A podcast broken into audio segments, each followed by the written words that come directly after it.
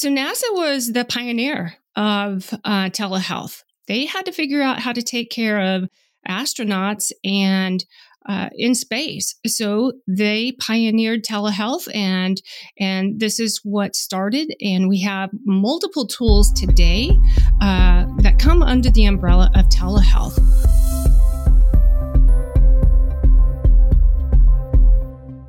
Hello, I'm David Gillan with Sodexo, where I oversee client experience, strategy, and our channel partnerships. I am your host for today's Powering Human Care podcast series, where we will review the state of telehealth and specifically talk about telenutrition and discuss how Sodexo is working alongside its clients to help patients equitably access care. Joining me today is Julie Branham. Julie is an experienced registered dietitian with a demonstrated history of working on-site at hospitals to improve patient and community health by developing and implementing services and healthful patient meals. She is a passionate ally for patients and nutrition. Thanks for joining me today, Julie. Now, I always like to begin these discussions by helping our listeners get to know you a little bit. So, do you mind telling us a little bit about your background and your journey? Absolutely. Thank you, David, for having me. It's exciting to be here and to share my knowledge and expertise around telehealth and telenutrition. I've been in healthcare for 34 years professionally, and it really started my passion for healthcare when I was 14 years old.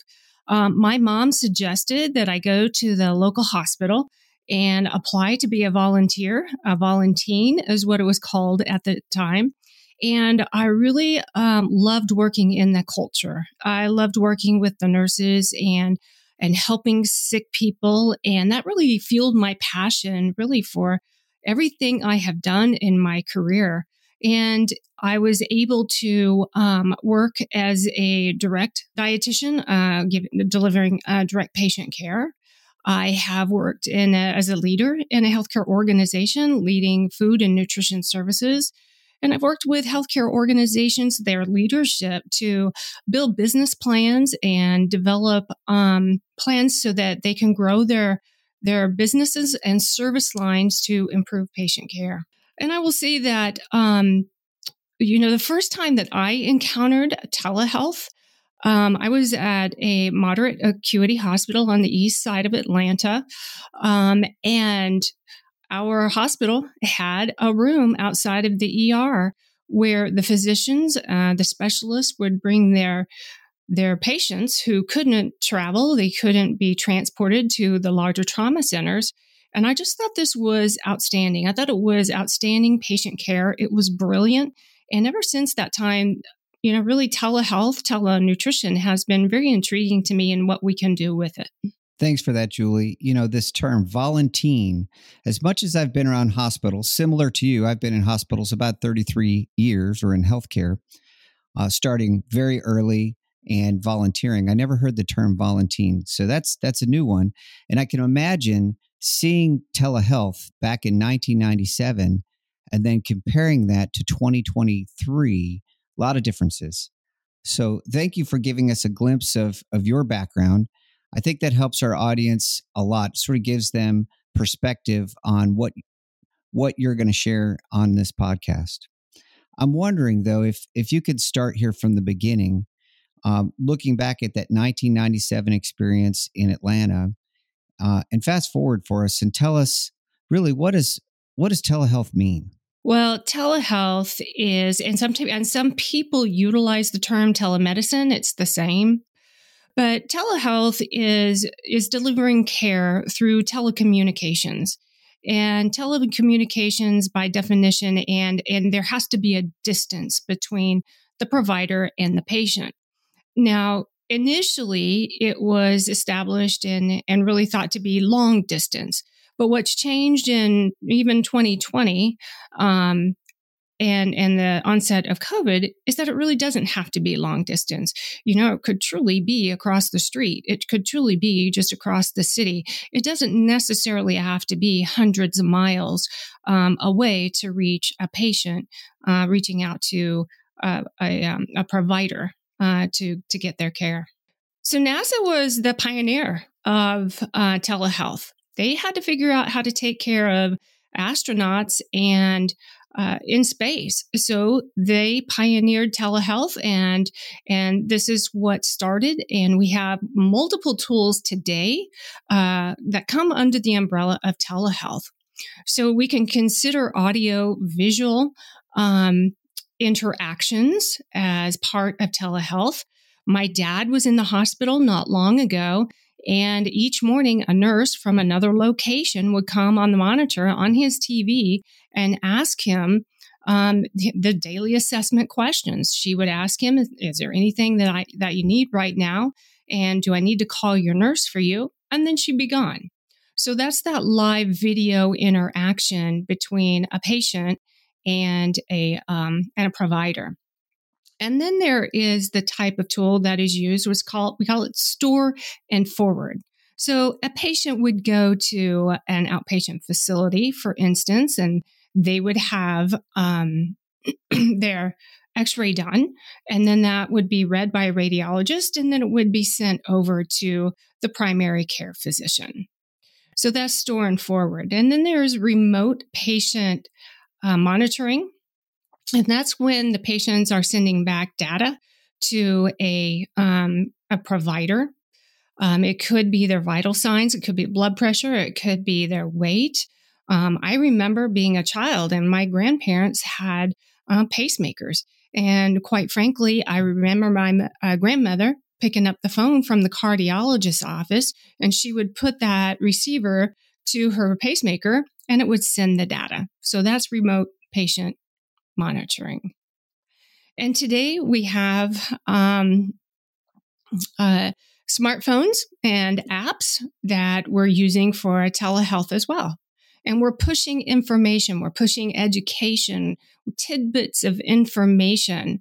We're helping people as reminders. So for instance, if we have a heart failure patient and they are post-discharge, we're sending them a message to say, hey, it's time for you to weigh yourself, and we don't want you to be retaining fluids. So weigh yourself, send that information back to us, and we're going to monitor you. So those are the type of tools that are used under telehealth and what we're using for telenutrition as well. Wow, Julie, it's amazing to think about. You covered live video, store and forward, which is a new term for me, remote patient monitoring, mobile health, which probably most of our audience are familiar with, and then the remote communication technology-based e-visits and such, quite a difference. And when you think of your reference back to NASA and how this all began, it feels a little bit like Buzz Lightyear, to infinity and beyond, as they say. So listening to you describe the space and really give the different platforms, how do you then sort of delineate what is telenutrition and how it's different from telehealth specifically? Well, it's not different, David. Telehealth is the overarching term that is used to deliver healthcare. Telenutrition is really just stating, what are we delivering? We are delivering nutrition care, nutrition counseling. We are delivering and assessing patients at a distance. So that is really telenutrition. We're just being more specific about what we're describing for the service. So that's really helpful, Julie. Telenutrition really isn't a new concept as I heard it, but it's one that's gained a certain popularity that was born from necessity at the outset of this global pandemic that we're just hopefully exiting.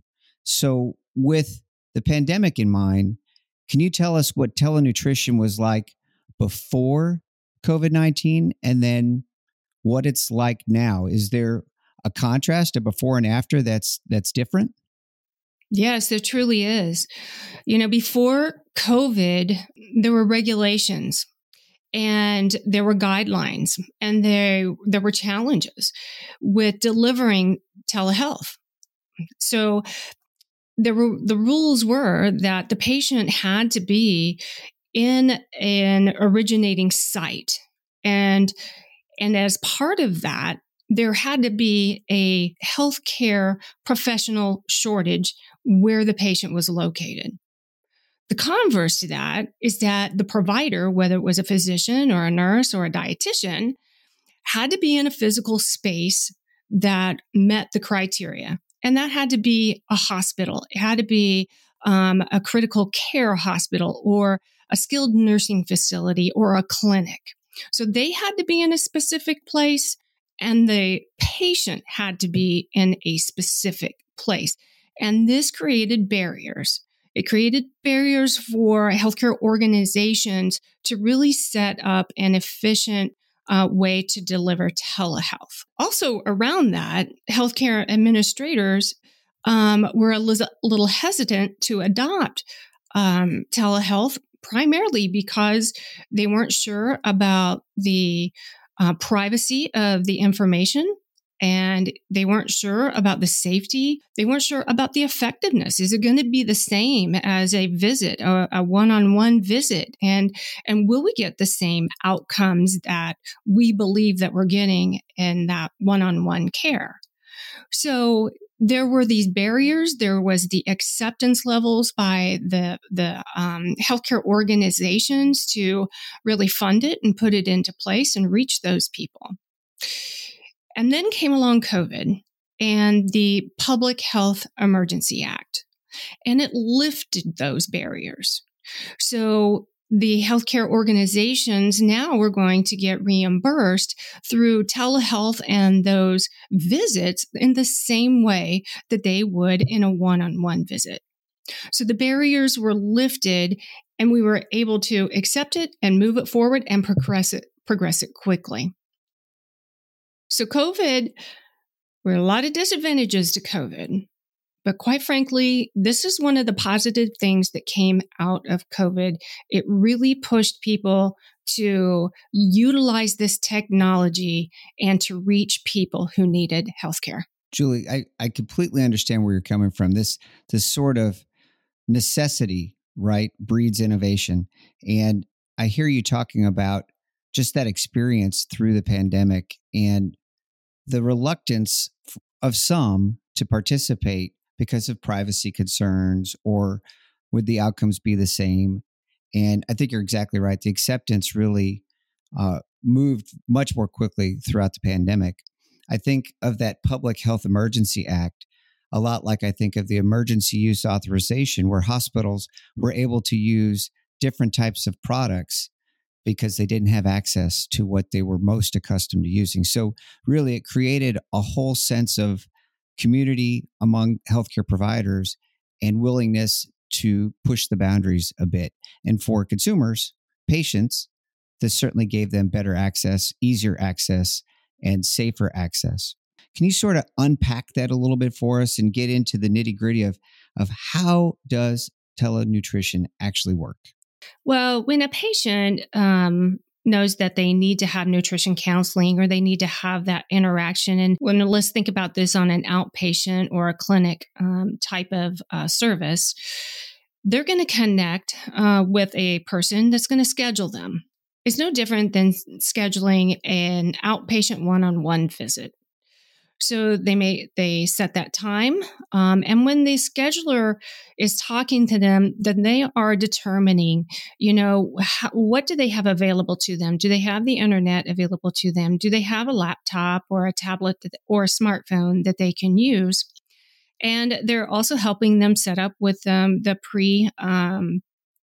the pre-established documentation that needs to happen. So once all of that is done and the date and time are established, then before the encounter is going to occur, then the patient will receive a link to the platform where they will sign in and they will meet the dietitian to have their nutrition counseling. I think I understand. I'm thinking now of some of the benefits, as this is a newer experience, and sort of thinking about nutrition in the old sense, a one-on-one interaction in person, to now being sort of telephonic or using telecommunications to deliver that same information. Can you put some boundaries around or help me understand the benefits of telenutrition for both the provider and the patient? Absolutely. you know, there are a lot of benefits to telenutrition. And one of those primary benefits is that it is convenient. And during this public health emergency, you know, the patients can be at home, the providers can be where they need to be to deliver the service. The flexibility, our dietitians are seeing that they can indeed see more patients. They're not having to even travel or walk to different places in the hospital to see their patients one-on-one. And that, of course, is a benefit as well to the patients because they can be at work, take that break, have that conversation with the dietitian, and be able to have that encounter. So there are a number of benefits. There are a number of benefits to people that are in vulnerable groups who don't want to go outside their home.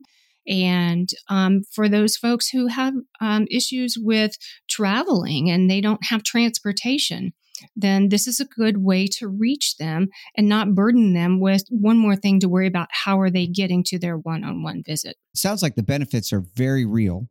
I'm curious then, for dietitians, what is this really like? So what is telenutrition really like for dietitians? What's their experience? Well, they are truly enjoying this because it gives them another avenue to reach people that they would not have reached in the past. And it is effective, it's efficient, and they're, you know, they live in the areas where they work, and they are passionate about nutrition. They're passionate about delivering this care and healthier communities. So this is just another avenue for them to reach people, to educate, and to share their expertise and knowledge. Yeah, I think a lot about access. Access seems to be the key, and this could be a tool or platform that really enables individuals who may not be able to get to a hospital or clinic setting to get the information and get the insight that they need. So really remarkable to see where we have evolved to. I'm curious, could you tell us a little bit about what clinicians could set in place to offer a successful telenutrition experience for their patients, and what Sodexo does to support that? Well, there are some things that dietitians can do, and they really need to hone and work on competencies, some skills that would make it the best encounter that it can be. And dietitians, you know, have to have the skills around relationship building. And it's very important that they are, you know, establishing a rapport with the patient within 2 to 4 minutes of the encounter. They have to enable reflective listening, look for and hear verbal and nonverbal cues. All of these things are incredibly important. And if they're teaching a class, we do have a number of dietitians teaching classes with telenutrition. And it's not just about the presentation skills.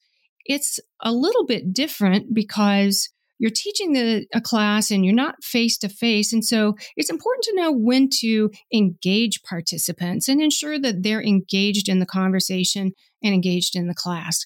So yes, there are some things that, you know, some skills that the dietitians need to hone. Now, Sodexo has a number of telehealth and telenutrition experts. They deliver it every single day. It's their primary job.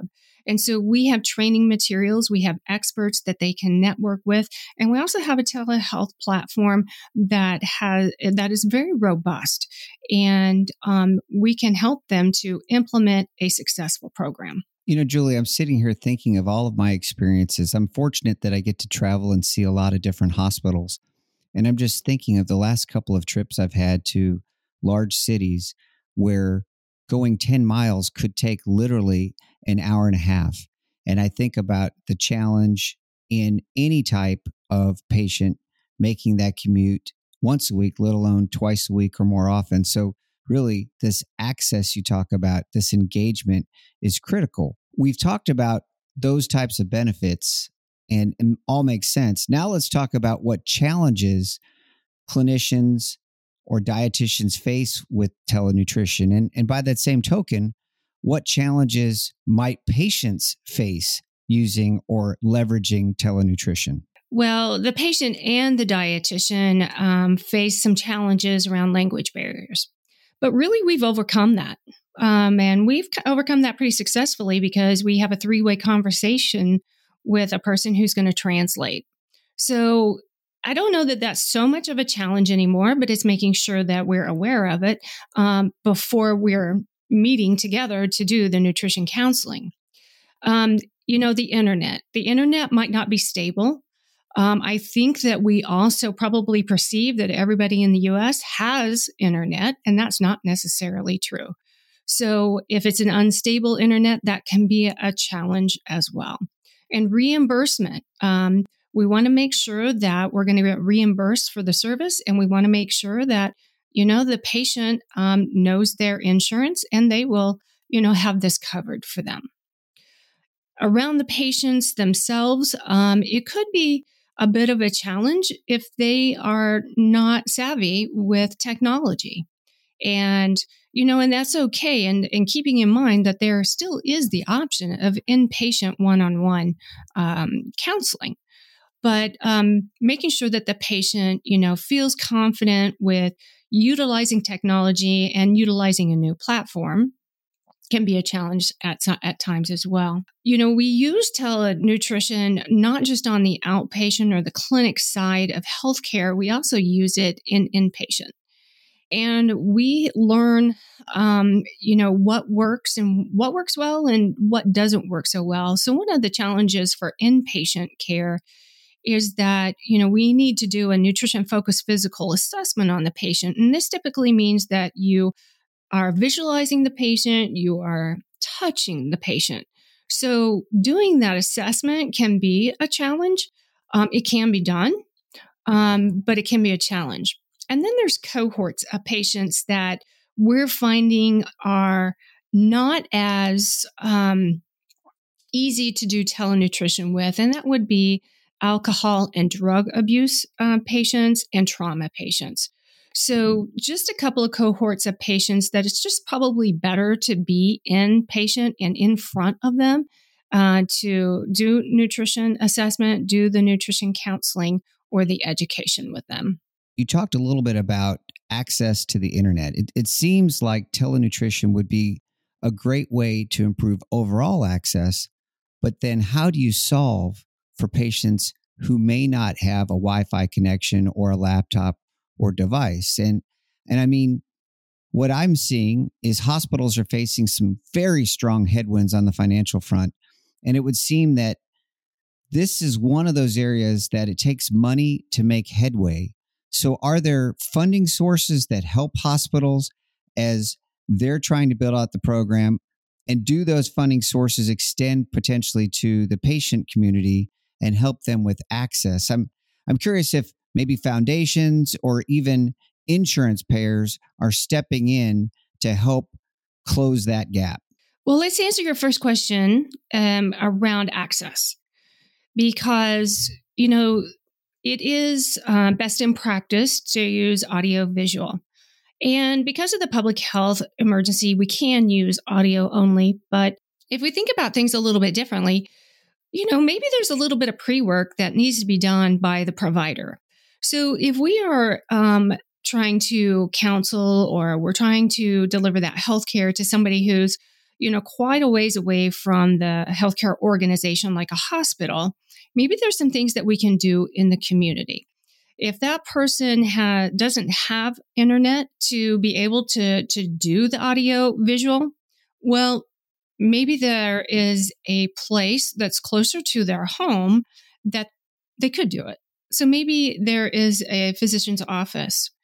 Let's think outside the box. Maybe, there's a food bank or a senior community center or the public library that might have a private place and the internet that with a little bit of pre-work and establishing where that person could go in their local community would probably, really help that person and developing the relationships with and partnerships with that local community. You're right.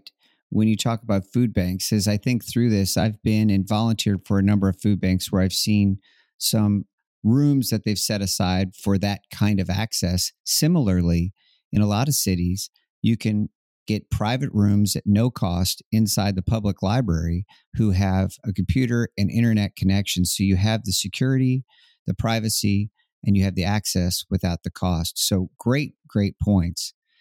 So let's pivot a bit and talk about the patient engagement part of this. I'm especially interested in understanding how you broach the subject of quote unquote good nutrition when speaking with patients in a format where you can't really meet in person. You talked just a moment ago around telephonically versus visually, but even when it is visual through a telenutrition platform, it's still not quite 3D. So is this different than when you meet in person? Are there challenges there?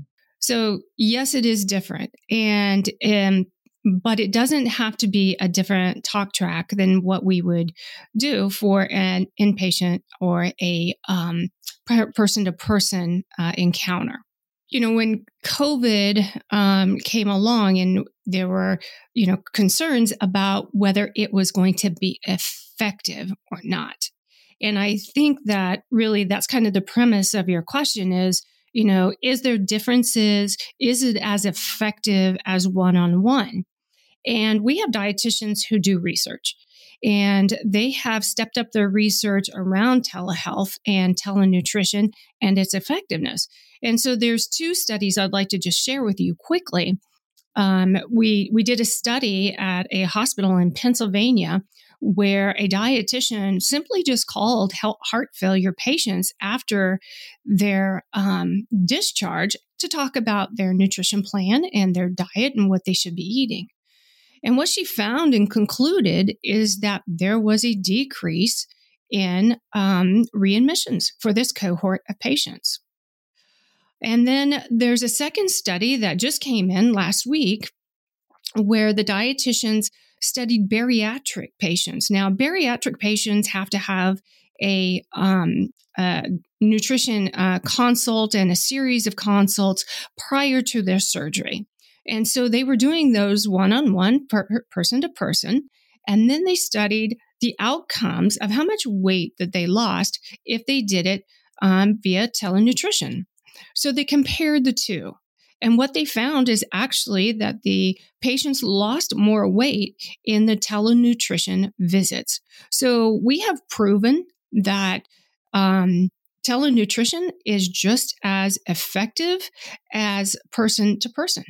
And we continue to study it when we continue to contribute to the body of science to prove that we need to continue with telenutrition to reach people.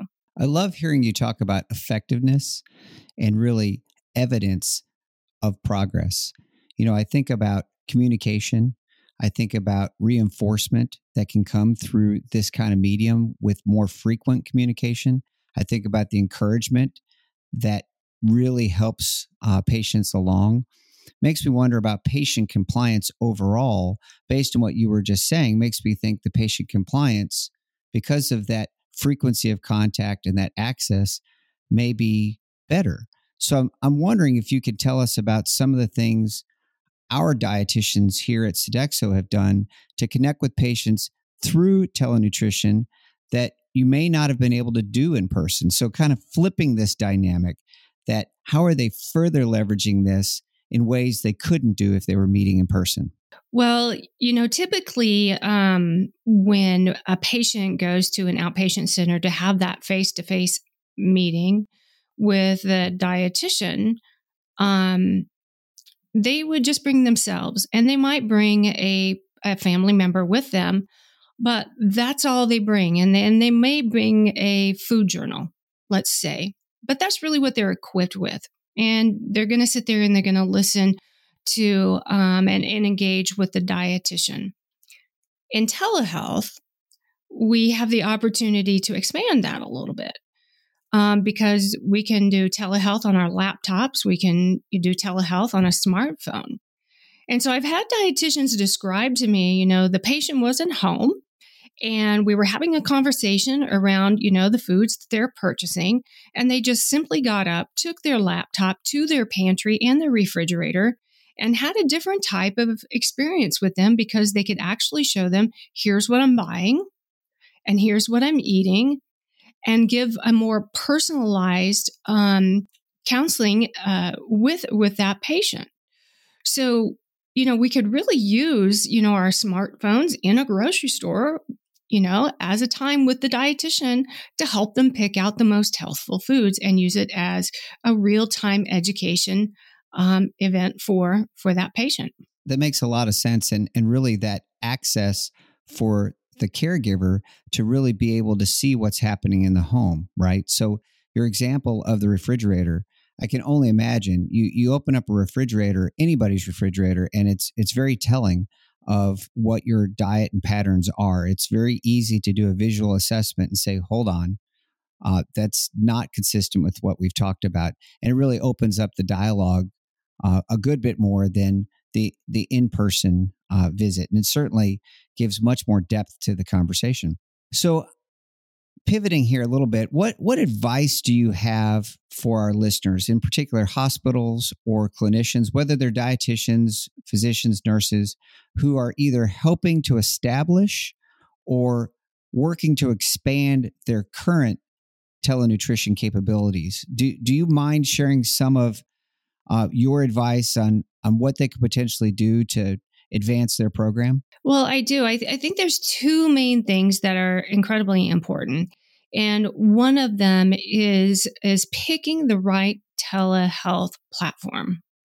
And we have an incredible platform because it has a lot of different ways to reach the patient. And so the patient can utilize the platform to chat with the dietitians when they're not in their one-on-one conversation. The patient can upload food journals. They can actually have the platform and the app, connect to their smartwatch. And so it can measure their exercise and then their weight. And they can upload their labs like hemoglobin A1C. On the converse to that, the dietitians have a lot at their disposal too. They can put in recipes and menus. They can create care plans for the patient and make it very personalized. So I look at this as, this is a way that we can reach a patient with a number of different features in that platform, and it maximizes the encounter. It maximizes the time and the difference that we can make with that particular patient. So that's really the number one thing I would say. And then the number two thing is certainly, ensuring that you have the right dietitian for telenutrition, skilling up, using that reflective listening and watching for those verbal and nonverbal cues. So, and that dietitian brings in some pretty high energy to keep those conversations going and keeping people engaged through, telenutrition. So earlier you talked about 1997 Atlanta, right? And kind of walked us through the past and what you've seen since 1997 to present in this post-COVID environment. You talked a minute ago about wearables, things like the Apple Watch, and what that has really done in terms of access to real-time information for clinicians. I'm curious, so going from past to present, what's the future? Where do you see things going in this space? What really is the next frontier here? And how is Sodexo playing a role in advancing telenutrition? Well, I really feel like this is unlimited. And we really have a unique opportunity to take telenutrition and do things with telenutrition that we've not done before. So let's just take the current labor crisis, for instance, with healthcare organizations. There's a nursing shortage. Well, guess what? There's a dietitian shortage too. And so we are currently utilizing telenutrition for inpatient visits. So we have dietitians in Colorado who are working with healthcare organizations in Florida to deliver inpatient care. Now, I am not, advocating that a telenutrition visit or a distance dietitian would replace an in-person dietitian. But in rural areas where we're having the labor shortage, this is a solution that Sodexo is bringing to the table to be able to continue to deliver care, to meet regulatory compliance, and be able to make a difference with our healthcare partners. So that's one way. Sodexo also partners with community organizations around social determinants of health. And there is a true need to be able to work with people who are food insecure. Being able to utilize telenutrition to educate them is incredibly important. And, we're looking to help these people sustain and to progress. And telenutrition has a role that can play in that. Other healthcare organizations, they are implementing hospital at home programs. And hospital at home is really, they are taking the hospital to the patient's home. And our dietitians are playing a role in doing nutrition assessments, utilizing a tablet or the patient's smartphone in their home to deliver that care.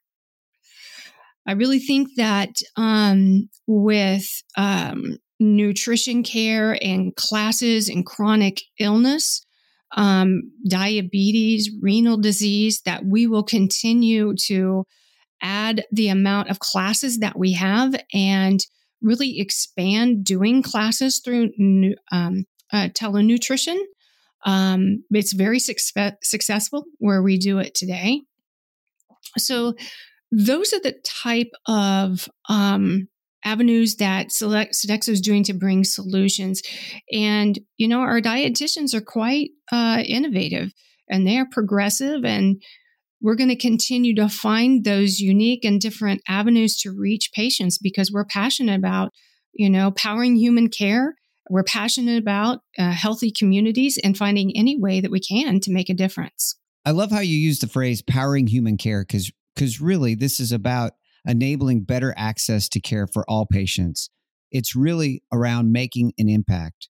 I really appreciate you helping us understand the past, the present, and the future of telenutrition. Thank you so much for this discussion, Julie. It was really enriching. I'm truly grateful for your time, your insights, and all you and your peers are doing to help build awareness for telenutrition and its best practices.